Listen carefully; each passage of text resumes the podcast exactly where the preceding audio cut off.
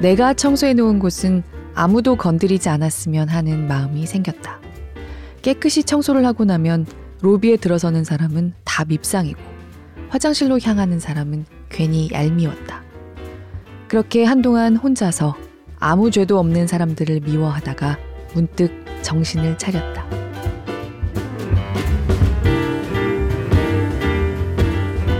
골라 듣는 뉴스룸에서 함께 책 읽는 시간 북적북적입니다. 안녕하세요. 저는 권애리 기자입니다. 저는 저희 회사의 아침 뉴스 프로그램인 모닝와이드에서 친절한 경제라는 코너를 맡고 있어서요. 매일 새벽에 출근합니다. 제가 나오는 시간은 아직 이 빌딩에 하루 종일 오갈 사람들 중에 1%도 채 나와 있지 않은 시간이에요. 그래서 출근해서 뉴스 스튜디오에 들어설 때까지 마주치고 인사를 하게 되는 사람들이 딱 정해져 있습니다. 그 시간에 회사에 나오는 사람들은 동선이 다 일정하거든요. 의상실, 분장실 사람들, 그리고 우리 사무실 층의 환경미화원 분들입니다. 새벽에 나오기 전에는 솔직히 생각해 본 일이 별로 없었는데요. 그 환경미화원 분들은 각각 정해진 구역을 맡아서 일정한 시간에 청소를 다 하세요. 그래서 매일 아침에 같은 분께 인사를 드리게 됩니다. 그러다가 로테이션도 가끔 있고요. 구역을 바꾸시는 겁니다. 그래서 매일 인사를 드리던 분이 하루아침에 안 보이고 세 분으로 바뀌게 되면 아, 그분 참 친절하셨는데 바뀌셨어요? 여쭙게도 되고 귤 같은 거 나눠 받아서 감사하게 먹기도 합니다. 그렇게 아침마다 사무실을 청소해 주시는 분들과 인사하고 가끔 짧게나마 대화도 나누면서 깨닫게 된 게 있어요. 회사가 우리 집보다 훨씬 깨끗하다는 걸요. 새벽 출근을 하기 전에는 한 번도 눈치채지 못했던 사실입니다. 늘 당연한 것처럼 사무실은 이 모습 이대로인 거고, 휴지통은 비어 있는 거고, 세면대는 물기 없이 정리돼 있고, 자연스럽게 받아들이잖아요. 그런데 당연히 그런 게 자연스러울 리가 없습니다. 사람들이 없는 시간을 골라서 청소하시고 또 저 같은 새벽 출근자들을 제외한 대부분의 사람들이 움직이는 시간에는 보이지 않는 곳에 계시는 미화원 분들이 아니면 사무실 같은 데는 반나절만 해도 어마어마하게 지저분한 데가 됩니다. 주말에 쉬는 날에 할 일이 있어서 나오면 그때마다 느껴요, 또. 그러니까 미화원들이 출근하지 않는 날의 회사란 얼마나 쾌적하지 않은 곳인가. 어제 오후만 해도 그렇게 깨끗했는데 하고 새삼 깨닫습니다. 그래서 이 책을 만나기 전에도 사실 그 생각을 좀 하던 중이었습니다. 나의 환경에 어마어마한 영향을 끼치는 이 미화원 분들은 어쩌면 그렇게 투명 인간처럼 종일 보이지 않는 걸까? 새벽에 나오면서 알게 됐어요. 미화원 분들이 쉬시는 자리가 화장실에 붙어 있는 배관실 같은 데가 있거든요. 거기를 쉬는 공간 겸해서 쓰고 또 탕비실 옆에 한 뼘 공간 그런 식으로 그분들의 자리가 정해져 있습니다. 그리고 이분들이 출근자들과 되도록 마주치지 않도록 고안된 시스템과 동선 속에 있으시다는 것도 깨닫게 됐어요. 이걸 한번 알게 되고 보고 나니까 미화원 분들이 청소 시간이 아닐 때라고 꼭 그렇게 움직이고 이동하셔야 한다는 게 좀 불편하게 느껴집니다. 시스템을 어떻게 바꾸면 좋은 건지 제가 딱 얘기할 수 있을 수준으로까지는 아직 제 생각도 정리해 보지 못했지만요. 그분들이 당연히 조금 더 보이는 게 더 많이 서로 서로 눈에 띄는 게 좀 더 자연스러운 일이 아닐까 생각합니다. 그리고 새벽에 나오면 진공 청소기는 꼭 남자 미화원분이 돌리고요. 미화원분들 대부분은 여자분들인데 일종의 리더격으로 좀 목소리를 내고 하는 거는 남자분인 모습을 또 종종 보게 됐어요. 그래서 끼어들어서 묻기까지는 못했지만 꼭 그게 그렇게 해야 되는 건가 하는 의문이 생기는 것도 어쩔 수 없었습니다. 오늘의 책은 그래서 미화원 분들과 새벽 출근자 동지로서 더욱 반갑고 재밌게 아하 하면서 읽게 된 책입니다. 지난 9월 18일 출간된 따끈따끈한 신간. 딱 1년만 청소하겠습니다. 입니다. 이 책은 연극 배우이자 희곡 작가, 또 요가 강사인 최성현 님이 썼습니다. 최성현 작가님은 딱 50세가 되던 해에 1년 동안 예술가로서의 활동은 그만두고 안정적인 수입을 얻을 수 있는 미화원 일을 시작하면서 느끼고 배운 점들을 오마이뉴스에 연재했습니다. 인기리에 연재됐다고 하는데 솔직히 연재될 때는 알지 못했고요. 그 연재분이 묶여 나온 이 책을 통해서 처음 접했는데요. 길지 않은 데다가 재미있어서 정말 한자리에서 후딱 읽고 말았습니다. 새벽 출근자로서 제가 보던 모습들이나 했던 생각들 속에서 익숙한 장면이나 상황도 다 있었고요.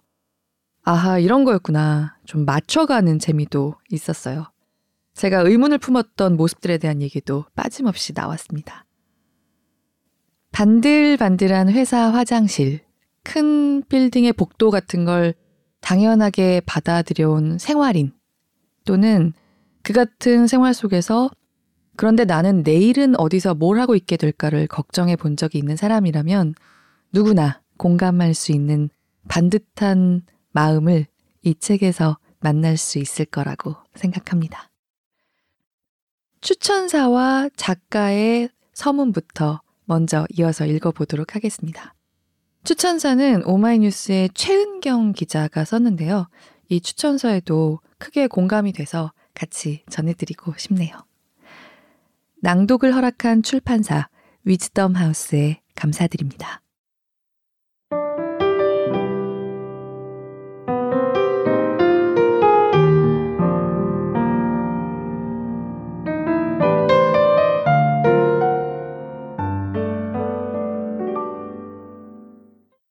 추천의 말. 우리는 왜 일을 하는 걸까요? 최은경, 오마이뉴스 기자. 지역의 큰 회사에서 오래 근무한 50대 여성의 이야기를 들었다. 20년 넘게 열심히 일했지만 나이 들어서 한직으로 발령을 받았다고 했다. 남보기에 자존심도 상하고 일도 많아 힘들지만 그만둘 수가 없다고 했다. 지금 재취업하면 누가 나에게 이 정도 월급을 주겠어요? 라면서. 따박따박 나오는 월급 때문에 한창 교육시켜야 할 아이들이 있기에 몸이 아파도 일할 수밖에 없다는 이야기를 들으며 새삼 돈벌이의 고단함에 대해 생각했다. 이분의 사례가 특별해서 하는 말은 아니다. 회사를 그만두지 못하는 이유는 대부분 돈 때문이니까. 나 역시 그렇다. 노동은 신성한 게 아니라 현실이다. 돈과 직결된다. 돈을 벌어다 주지 못하는 노동은 고통스럽다. 이는 평생 글 쓰면서 연극 지도를 하던 저자가 겪는 시련이기도 했다. 그래서 저자는 딱 50이 되던 해, 잠시 예술 활동을 그만두고 안정적으로 수입을 얻을 수 있는 일을 하기로 한다. 이 책이 특별한 이유는 여기에 있다. 이 글은 오마이뉴스에 실린 연재 기사, 쓸고 닦으면 보이는 세상에서 시작되었다. 편집 기자인 나는 이 글의 첫 번째 독자이기도 했는데 한 편씩 글이 들어올 때마다 설렜던 감정이 지금도 생생하다. 50대 고학력자 여성이 청소 노동자가 되어 바라본 자신과 세상에 대한 이야기는 여러모로 신선했다. 평생 예술을 하던 사람이 편견 없이 청소일을 선택한 점, 그 과정을 구구절절 늘어놓지 않는 산뜻함. 그저 필요한 돈을 벌기 위한 선택이었을 뿐이라고 말하는 당당한 목소리가 좋았다. 게다가 노동하는 한 인간의 진솔한 고백은 그 자체로 단단한 힘이 있었다. 삐딱하게 날선 그릴 때도 있었지만 다부지게 자기 목소리를 담은 그의 글에서 삶의 지혜를 배울 수 있었다. 청소하는 일에 대해 쓰고 있으나 내가 하고 있는 일과 크게 다르다고 느껴지지도 않았다. 당장이라도 내일에 적용해서 나를 돌아보게 하는 말들이 마음에 별처럼 박혔다. 몸으로 하는 일에 마음이 함께 쓰이지 않으면 일이 제대로 되지 않는다는 것. 노동은 노동일 뿐 마음 주지 말고 정 주지 말아야 한다는 것. 노동자들은 사용자가 생각하는 것 이상으로 자신이 하는 일을 잘 알고 있으며 더 잘하고 싶어 한다는 것. 일의 이유를 알고 일할 때와 아무런 이유도 목적도 모른 채 그냥 일할 때, 일하는 사람의 몸과 마음은 많이 다르다는 내용 같은 게 그랬다. 작가는 내게 말했다. 평생 희곡을 쓰고 등단을 위해서 소설만 썼지 이런 에세이를 쓰게 될 줄 몰랐다고. 그래서 독자들의 높은 관심에 놀랐고 고마웠다고. 그 말을 듣고 내가 물었다. 쓸고 닦으면 보이는 세상을 쓰면서 작가 자신은 무얼 배웠느냐고. 곰곰이 오래 생각한 작가는 나도 힘들지만 너를 보고 견딘다 라고 한 지인의 말을 떠올렸다. 그러면서 제 글이 어느 누군가의 삶에 조금이나마 영향을 준다는 것을 알게 되었다 라고 말했다. 작가는 인생에서 가장 결정적인 순간에 사는 대로 생각하는 삶을 거부했다. 생각하는 대로 살고자 했다. 오래 함께 해온 일에 넌 딱 여기까지 라고 금을 긋고 새로운 일을 위해 변기 솔과 락스통을 들었다. 우연히 청소일을 시작하며 쓴 글은 책이 되어 세상에 나왔다. 계획대로 되지 않는 게 인생이라는 것을 그는 온몸으로 보여줬다. 이 책을 읽고 100세 시대 예비 퇴사자인 내 인생 이막이 어떻게 될 것인지에 대한 걱정은 잠시 접어두기로 했다. 대신 도전하지 않으면 삶은 아무것도 달라지지 않는다는 걸 확인했다. 무언가를 배울 기회마저 잃는다는 것도.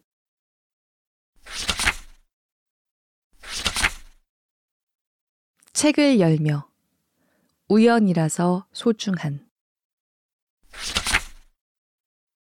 그런데 왜 하필 청소였을까? 생각나는 게 하나 있긴 하다. 7년 전쯤 아침마다 녹즙 배달을 한 적이 있다. 유흥가와 사무실이 함께 밀집해 있는 동네였는데 그중엔 보험사 지점들도 있었다. 녹즙을 고객의 책상에 놓아주기 위해 사무실 깊숙한 안쪽까지 들어가다 보니 모든 영업사원을 모아놓고 아침 조회하는 광경을 목격하게 되었다. 나는 적잖은 충격을 받았다. 상사에게 혼나는 직장인의 모습은 TV에서 흔하게 보았지만 직접 목격한 장면은 그런 차원과 완전히 달랐다. 영업 실적이 저조하다는 이유로 그렇게 심한 고함과 욕설을 듣는 줄은 정말 몰랐다. 학습지 판매 회사에는 눈을 돌리는 곳마다 영업사원별 실적 그래프와 영업을 독려하는 전투적인 문구들이 가득했다. 세상은 내가 생각했던 것보다 훨씬 냉엄하고 혹독한 곳이었다. 나 역시 녹즙을 배달만 하는 게 아니라 영업을 해서 고객 수를 늘려야 했고, 그게 어려워 몇 달 만에 그만두었다. 당시 나는 심혈을 기울인 연극 작품을 무대에 올려도 보러 오는 관객이 얼마 없어 속상해하곤 했다. 왜 사람들은 연극 한 편 보러 올 여유가 없지? 문화 예술에 대한 관심이 너무 없는 거 아니야? 답답한 마음에 투덜거리기도 했다. 그러다 영업사원들의 전쟁 같은 삶을 잠시 엿본 뒤로는 그런 사람들에게 연극인이 문화예술을 들이댄다는 게 참으로 시건방진 일임을 깨닫게 되었다. 그런 분들이 낸 피 같은 세금으로 마련한 지원금 덕분에 예술 활동이라는 명목으로 내가 하고 싶은 일을 할 수 있었다는 생각에 이르자 죄스럽고 부끄러웠다. 돌이켜보면 그때 나는 세상을 지나치게 단순한 구도로 보고 있었고 도덕적 허영도 상당했다. 이 일로 나는 한동안 예술을 하는 사람으로서 유희의 무용성에 대한 원죄 의식에 시달렸다. 이로부터 자유로워진 건 비교적 최근의 일이다.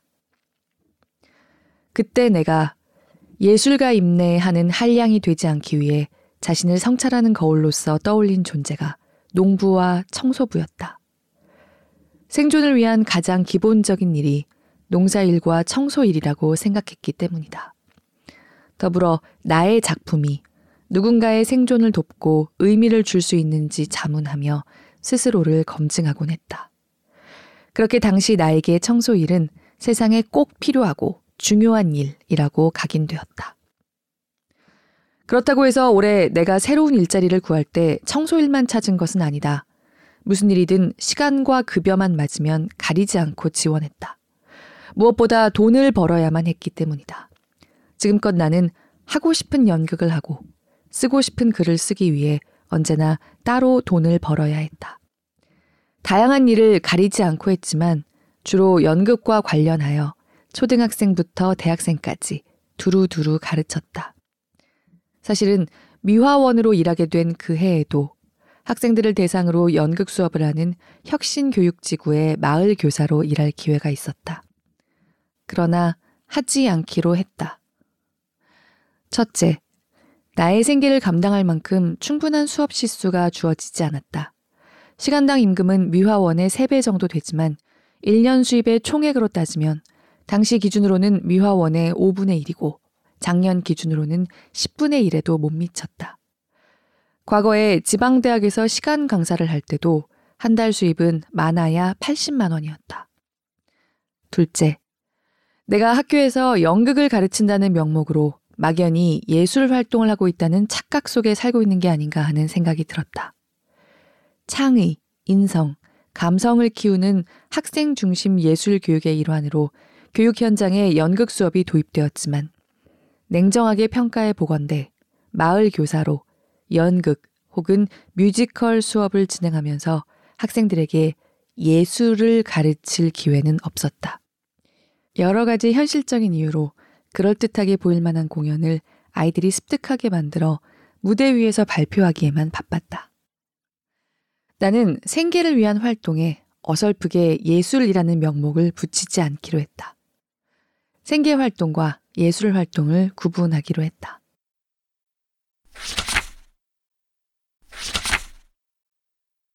나는 이력서를 고쳤었다. 학력은 고졸, 경력은 녹즙 배달이나 창고 정리 등 얼마 안 되는 육체 노동의 경험만 강조해 적었다. 영업이 아닌 콜센터 업무, 판매 사원, 뷔페 주방 일, 미용실 청소, 우유 배달, 고객 응대 데스크 직원 등 특별한 기술 없이 할 수 있는 일은 모조리 지원했다. 하지만 어디에서도 연락은 오지 않았다. 그러다 집 근처 아트센터에서 미화원을 모집한다는 공고를 보게 되었다. 집에서 버스로 다섯 정거장, 아니, 걸어서도 충분히 갈 수 있는 거리였다. 근무 시간은 오전 7시에서 오후 4시까지. 월급은 퇴직금 포함 220만 원이라고 했다. 세상에 이런 일자리가 있다니. 예전에 지방대학에서 시간 강사를 할 때도 한 달 수입은 많아야 80만 원이었는데. 나는 바로 지원했고 며칠 후 면접을 보게 되었다. 면접을 보러 갈 때는 나름 전략을 세웠다.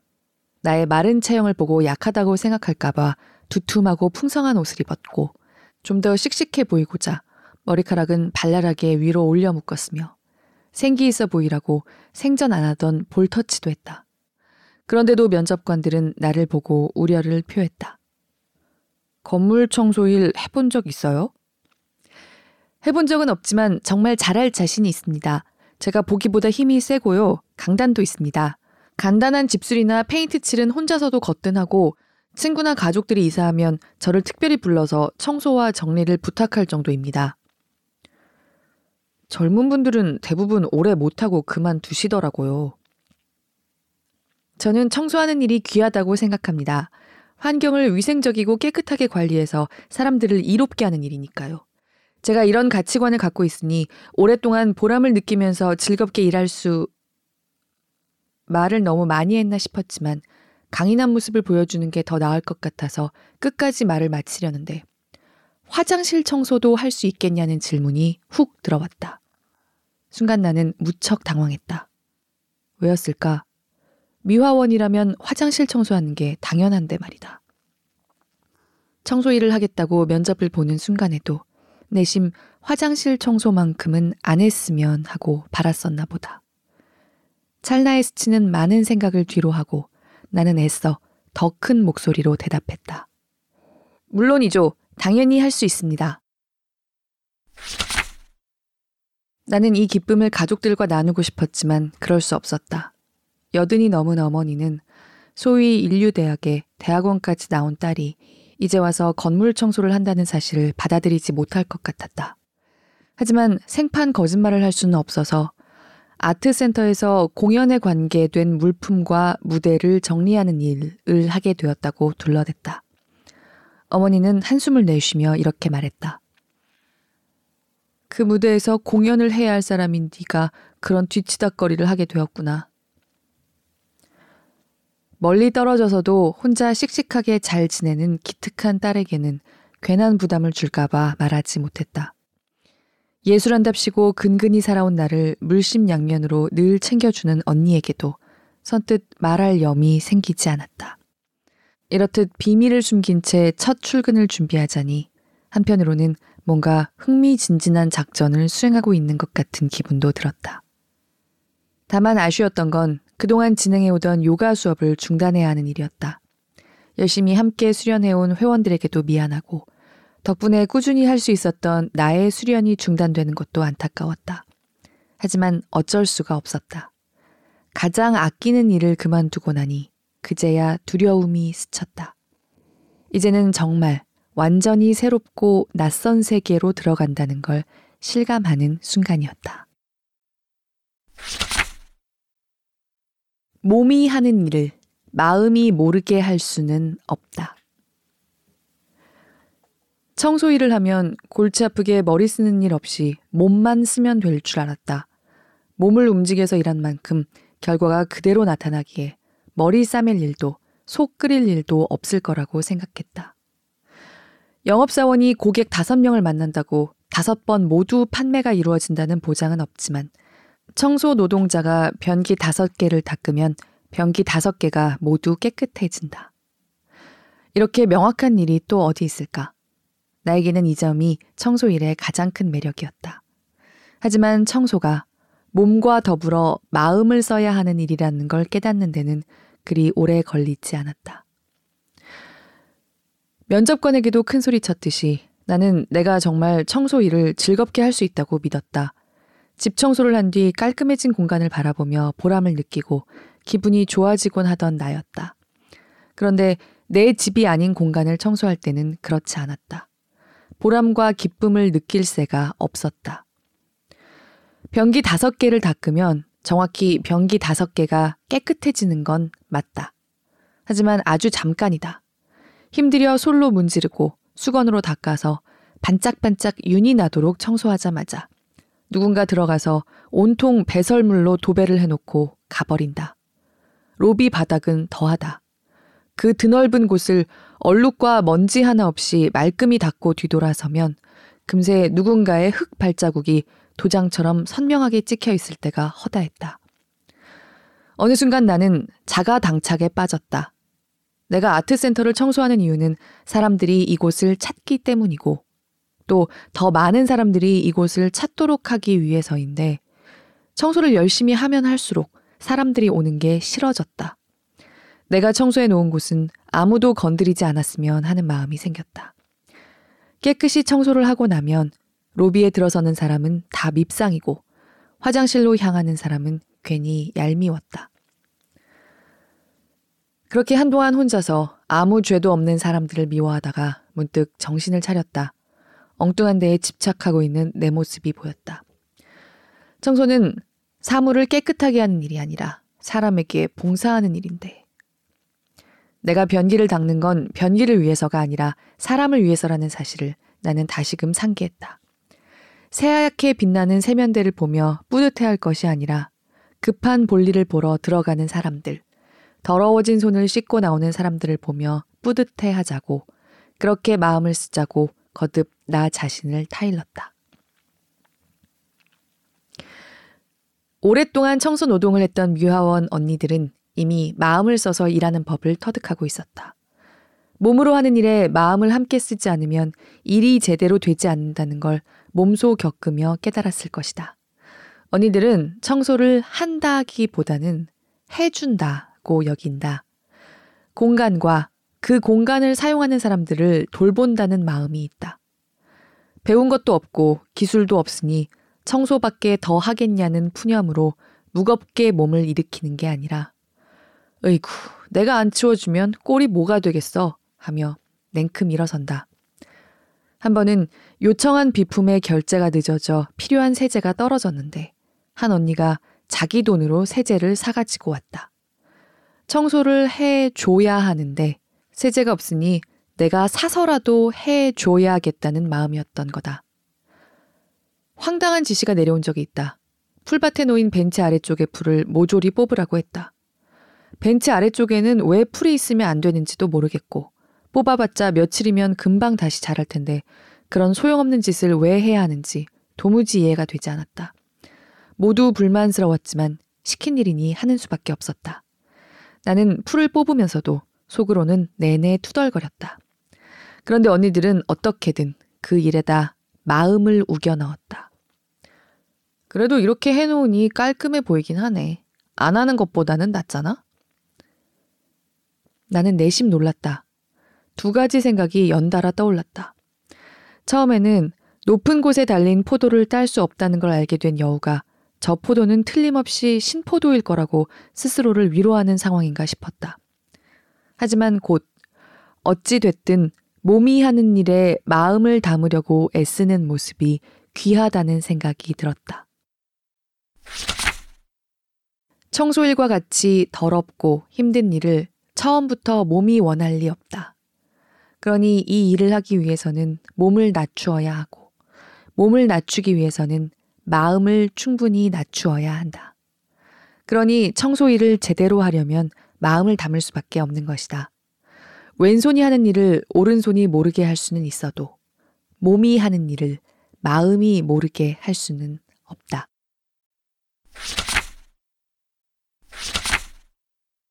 삼각형으로 접힌 화장실 휴지에 대해 몰랐던 사실. 자본주의 세상에서 고객은 왕이다. 고객을 만족시키기 위한 청소는 투명한 유리와 반들거리는 바닥, 티 하나 없는 거울과 물자국 없는 세면대를 만드는 거였다. 고객은 상쾌한 향기가 감도는 화장실과 하얗고 깨끗한 변기에 만족하지만 어떤 약품을 사용해서 그렇게 했는지는 상관하지 않는다. 화장실 휴지가 삼각형으로 곱게 접혀 있으면 좋아하지만 그렇게 접으려면 불규칙하게 뜯긴 부분을 잘라내기 위해 멀쩡한 휴지가 낭비된다는 사실에는 관심이 없다. 고객의 편의를 위해 화장실 휴지가 심지에서부터 1cm 미만으로 감겨 있는 것들은 미리 빼서 버린다는 사실도 알지 못할 것이다. 식당에 있는 잔반통에 김치 쪼가리 하나라도 버려져 있으면 그 불쾌한 장면과 냄새를 없애는 것이 고객을 위한 당연한 서비스이므로 우리 미화원은 잔반통에 씌워진 비닐백을 아까워 말고 즉시 걷어내 버려야 한다. 경험 많은 언니 한 분은 마치 본래부터 세상엔 두 종류의 청소가 존재했다는 듯 말했다. 미화는 가정용으로 하면 안 돼. 영업용으로 해야 돼. 맞는 말이다. 나도 현실이 그렇다는 것은 안다. 농사에도 가정용과 영업용이 있으며 먹는 음식도 가정용과 영업용이 따로 있다는 거 잘 알고 있다. 하지만 본래부터 그랬던 것은 아니지 않나? 분업화된 시스템은 효율적이다. 사람이 살기 위해 필요한 물자와 서비스를 생산하기 위해 일거리를 수없이 쪼개고 나눴기 때문에 각자 한 가지 일만 맡아서 쥐야장천 그것만 하면 된다. 내가 만드는 게 무엇을 위해 쓰이는지 알 필요도 없고 내가 하는 일이 궁극적으로 어떤 결과를 가져올지 파악하지 않아도 된다. 무엇보다 많은 일자리를 창출한다. 특별한 자격증이나 기술도 없는 내가 청소 노동자로 취직할 수 있었던 것도 분업화된 사회 구조 덕분이다. 그러니 청소 일로 월급 받는 나에게 불평할 자격이 없는지도 모른다. 변기를 더럽게 쓰는 고객이 없다면 청소 노동자가 왜 필요할까? 단지 손에 물기를 닦기 위해 종이 타올을 여러 장씩 뽑아 쓰고 버리는 고객들. 둘둘만 화장실 휴지를 그대로 버려 변기를 막히게 하는 고객들. 쓰레기를 아무데나 버리는 고객들. 자녀들이 신발로 의자를 밟거나 바닥에 음식물을 흘려도 상관하지 않는 고객들 덕분에 일이 생겨나고 그 일을 내가 하게 된 것이니 말이다. 단순한 일을 하며 노동의 가치와 보람을 느낄 수 있으리라는 기대는 야무진 꿈이었다. 노동은 노동일 뿐 마음 주지 말고 정 주지 말아야 한다. 일을 하는 동안 나는 끊임없이 노동으로부터 나를 소외시킨다. 오늘도 나는 수질 오염을 걱정하면서 변기에 독한 세정제를 듬뿍 뿌린다. 변기에 말라붙은 똥 찌꺼기를 빨리 닦아내려면 그러는 수밖에 없다.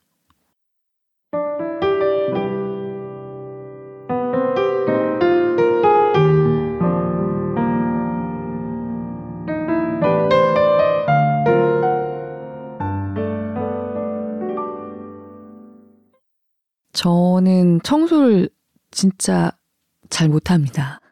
못하는 게 자랑스럽진 않은데요, 당연히. 성격상 이게 얼마나 어마어마하게 어려운 일인가 질에 겁을 먹은 면이 좀 있습니다. 왜냐면 청소는 진짜 해도 해도 끝이 없잖아요. 얼마나 깨끗하면 여기서 멈춰도 되는 건가. 그 지점을 정하는 게 저는 너무 어렵거든요. 그렇지 않나요? 청소해 본 분들은 모두 아시는 거지만 아무리 쓸고 닦아도 새먼지가 나옵니다. 한참 쓸고 닦았는데 분명히 아직 손대지 않은 구석이 존재하고요. 저 쇼파 밑, 저 러그 밑도 들추기만 하면 세일이 시작된다는 걸 제가 알잖아요. 그런 게 저는 너무 막막하게 느껴지더라고요. 솔직히 요리는 재미있고요. 설거지도 뭔가 하다 보면 끝이 있고, 빨래도 기분이 좋아요. 그런데 청소는 막막한 데가 있는 거예요, 저한테는. 그래서 집에서도 청소의 영역에서는 나는 정리를 맡을게. 그러니까 어질러져 있는 걸 치우고 물건을 제자리에 갖다 놓고 배열을 다시 하고 이런 걸 맡겠다고 먼저 손을 들고 정말 무한 루프에 빠지는 기분이 가끔 들 때가 있는 청소기 돌리기, 걸레질, 먼지 털기 이런 거는 좀 비겁하지만 미루는 편입니다. 그런데 안 하니까 점점 더 못하게 되는 것도 있겠죠. 즉, 이 일에는 전문성이라는 게 존재하는데 제가 요령이 없고 시스템을 모르니까 계속 모르는 척 하면서 밀고 나가는 것도 있을 거예요.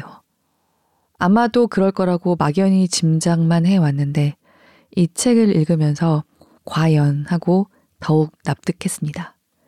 직장인, 직업인, 직무인으로서 문득 문득 깨닫고 또 고민하게 되는 이른바 직업 윤리의 여러 가지 측면들을 새삼 곱씹게 해주는 멋진 책입니다.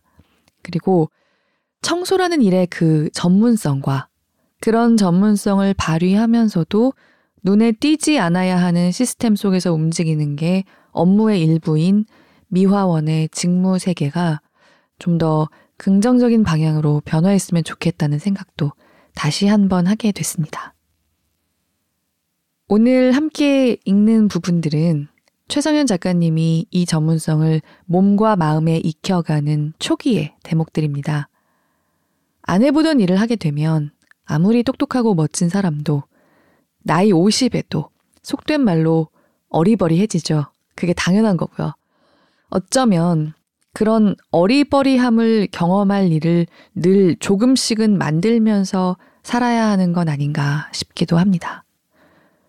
그러면서 점점 익숙해지고 요령도 알아가고 이른바 견적도 나오고 그러다 보면 또 처음에는 그저 배우고 익히느라 바빴던 새 직업의 문제들에 대해서 좀 더 자기 생각과 의문도 품게 되죠. 그런 대목들까지 좀 더 읽고 마치겠습니다. 뒷부분이 훨씬 더 재미있는 책인데요. 더 재밌는 뒷부분의 글들은 직접 만나봐 주시면 참 기쁠 것 같습니다. 최성현 작가님은 1년 동안 미화원으로 일하면서 번 돈으로 여행 경비를 만들었다고 합니다. 그런데 코로나19로 인해서 그 여행을 가지는 못하고 책을 한 권 내셨네요.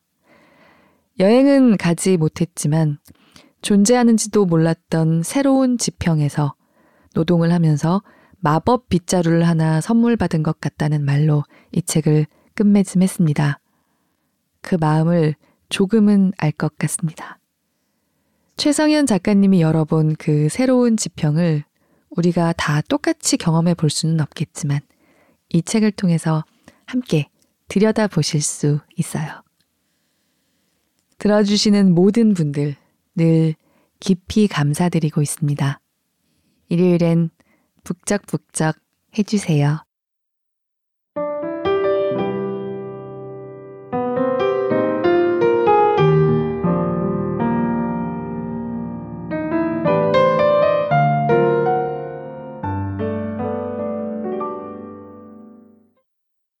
드라마틱하게 더 예뻐지고 싶다.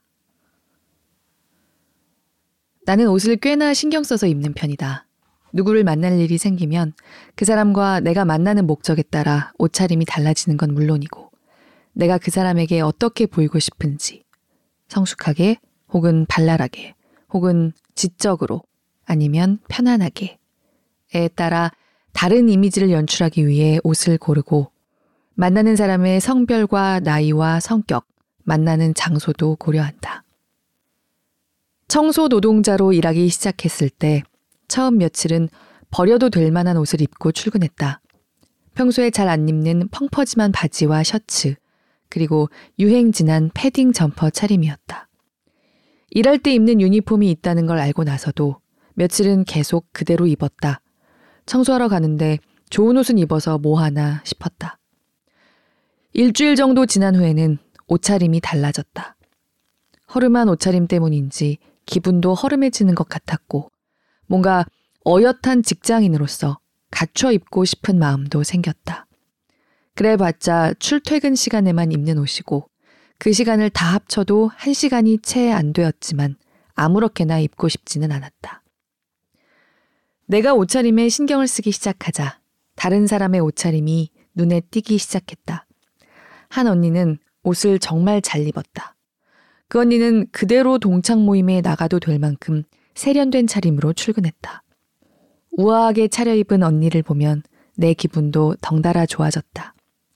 일에는 귀천이 없다지만 그래도 미화원이라고 하면 얕잡아 보는 게 현실인지라 단정한 옷 매무새로 스스로 내 격을 지키고자 했다.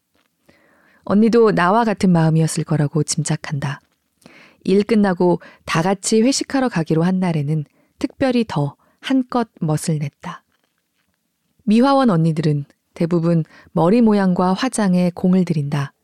괜찮아 보이는데도 머리가 지저분해졌다느니, 파마를 해야겠다느니, 잘라야겠다느니 하면서 늘 신경을 쓴다. 화장하지 않고 출근하는 언니는 아무도 없다.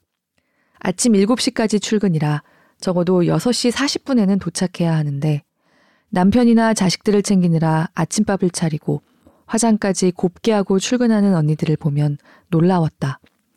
겨우 일어나서 내 몸 하나 챙겨서 나오기에도 바쁜 나와는 너무 달랐다. 언니들은 뽀얗게 파운데이션을 바르고 곱게 눈썹을 그리고 립스틱을 발라 화사하게 꾸민다. 옅은 색의 립스틱을 즐겨 바르는 내게 언니들은 좀 산뜻한 색을 발라보라고 잔소리를 하기도 했다. 알고 보니 쨍하게 빨간색을 바르라는 뜻이었다. 여자가 일하러 나오면서 화장도 안 하면 예의가 아니라는 게 언니들의 믿음이다. 쉬는 시간에 화장을 고칠 때면 늘 반복해서 하는 얘기다. 아트센터에서 서열 2위인 여자 팀장은 다소 수수한 편인데 언니들은 어떻게 팀장이란 사람이 화장도 안 하고 다니느냐고 흉을 보기도 했다. 한 언니는 자기가 오랫동안 근무했던 호텔에서는 아침 조회 시간마다 룸메이드로 일하는 여직원들을 나란히 세워놓고 머리 손질과 화장을 제대로 했는지 엄격하게 검사했다는 얘기를 들려줬다. 머리는 매끈하게 뒤로 묶어 올리고 눈썹은 펜슬로 그려야 하며 입술은 반드시 진한 빨간색으로 발라야 하는 게 규정이었다고 했다. 그 언니는 이런 얘기를 할 때 항상 뭔가 선진적인 문화를 자랑하는 듯한 말투였다. 여성 인권 면에서 보면 참 할 말이 많은 이야기인데. 치, 그럼 남자들은 잘생긴 사람만 나와서 일하라고 해요, 뭐. 참다 못해 이렇게 덧붙였다가 이상한 소리 한다고 언니들한테 구박만 받았다. 언니들의 마음을 모르는 바는 아니다. 그 바쁜 아침에도 화장을 하는 것은 여자로서 외모를 가꾸고 싶은 마음, 직업인으로서 자기 관리하는 자신에 대한 소박한 자부심일 것이다. 그 마음을 잘 알기에 페미니즘 논쟁 같은 건 두 번 다시 입에 올리지 않았다. 입이 거친 한 언니가 우리의 할 일은 변기통 쑤시는 거 라고 내뱉은 말 맞다나 우리는 더러운 일을 하고 있다. 아이러니하게도 그래서 더욱 윤기 나는 머리와 고운 피부와 매끈한 화장을 유지하고 싶은 마음이 절실한 것 같다. 봄이 되면서 우리의 패션은 점점 더 밝게 피어났다. 하루 일을 끝내고 땀에 젖은 작업복을 벗으면 뭔가 더 드라마틱하게 변신하고 싶은 욕망이 생긴다. 라커에 얌전히 걸어둔 원피스로 갈아입고 질끈 올렸던 머리는 물을 살짝 묻혀 자연스럽게 풀어내린다. 청소할 때 신었던 운동화는 신발장에 넣어두고 까만 구두를 꺼내 신는다. 가방을 메고 선글라스까지 쓰면 퇴근 준비 끝. 이렇게 차려입으면 퇴근 인사하는 내 목소리도 어쩐지 더 우아하게 변하는 것 같다. 다들 고생하셨습니다. 내일 뵐게요.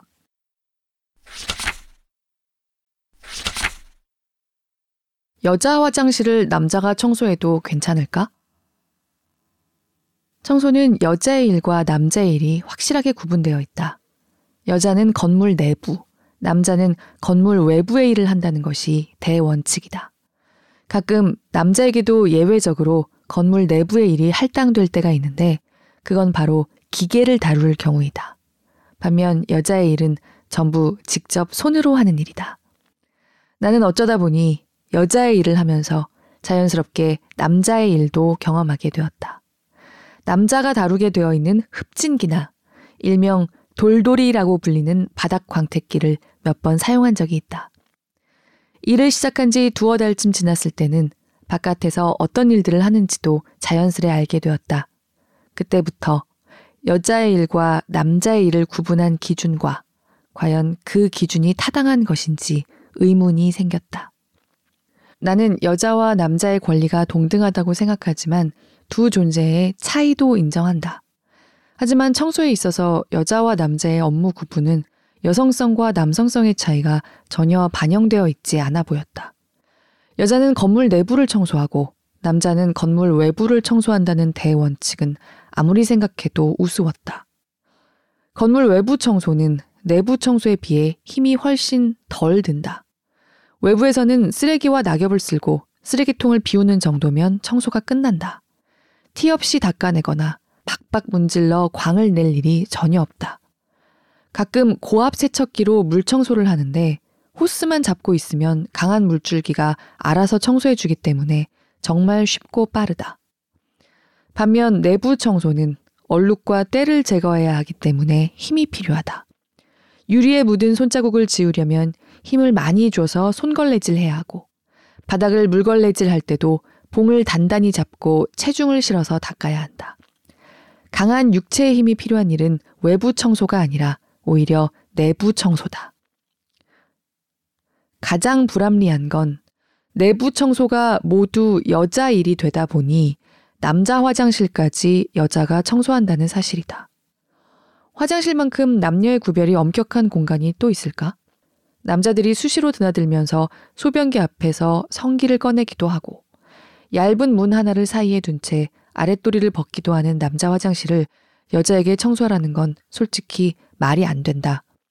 그러니 남자 화장실을 청소하던 여자 미화원은 남자가 화장실로 들어오면 하던 일을 멈추고 나가서 기다려야 했다. 청소 중 출입 금지라는 팻말을 사용하는 곳도 있나 보던데 여긴 그런 것도 없었다. 다른 사람들은 처음엔 충격적인 일도 계속 반복되면 무감각해지는지 모르겠지만 나는 남자 화장실에 들어갈 때마다 민망하고 불편했다. 남자 미화원이 없는 것도 아니고 남자가 할 수 없는 일도 아닌데 남자 화장실을 꼭 여자 미화원에게 맡기는 이유를 도통 알 수 없었다. 만약 남자 미화원에게 여자 화장실을 청소하게 하면 어떻게 될까? 아마 난리가 나지 않을까? 기계를 사용하는 청소는 남자가, 수작업으로 하는 청소는 여자가 하도록 하는 것도 그렇다. 이는 여자가 기계를 다루는데 서툴다는 편견이 낳은 구분이다. 여자는 바보가 아니다. 흡진기만 해도 전원을 연결하고 먼지가 있는 곳에 흡입구를 갖다 대기만 하면 끝이다. 어린아이도 할 수 있는 간단한 일이다. 기계란 인간을 돕기 위해 만들어진 도구다. 힘을 덜 쓰고 편리하게 일하라고 만든 게 기계이니 굳이 여자든 남자든 한쪽만 기계를 써야 한다면 상대적으로 육체적 힘이 약한 여자가 기계를 사용하는 게 더 이치에 맞지 않을까? 극장 안을 청소할 때 남자 미화원은 흡진기를 바닥에 대고 끌고 다니기만 하면 되지만 여자 미화원은 850개의 객석 의자를 하나하나 허리 굽혀 닫고 좁은 틈에 박힌 먼지를 빼내기 위해 팔과 손목이 아프도록 힘을 주어야 한다. 허리와 팔에 단단한 근력이 필요한 일은 흡진기 사용이 아니라 손 걸레질이다. 바닥 광택기도 얼마든지 여자가 다룰 수 있다. 오히려 광택을 더 고르게 내고 뒤처리도 깔끔하게 마무리하는 건 여자 쪽일지도 모른다. 여자가 남자보다 언제나 더 쉬운 일을 해야 한다고 주장하는 게 아니다. 더 힘들어도 더 잘할 수 있다면 여자가 하는 게 옳다. 폐기물 적재소의 재활용 분류는 여자가 훨씬 더 잘할 수 있다고 생각한다. 애초에 남자의 일이 된 이유는 폐기물을 다루는 작업이 거칠고 험하다는 막연한 생각 때문인 것 같은데 그건 정말 아니다. 폐기물을 분류하는 일은 거칠고 험하게 하면 안 된다. 세심한 마음과 정성스러운 손길로 다루어야 하기에 오히려 여성에게 더 잘 맞는 일일 수 있다. 물론 더 잘할 수 있는 사람에게 그 일을 맡긴다는 원칙 또한 사람 중심의 가치관은 아니다. 일 중심의 가치관이다. 언젠가 영국에 있는 브루더호프 다벨 공동체에 3주 정도 머문 적이 있다. 사유재산 없이 다 같이 평등하게 일하고 평등하게 나누며 사는 곳이었다. 이곳의 평등은 모두가 똑같은 강도로 똑같은 일을 하는 것을 의미하지 않는다.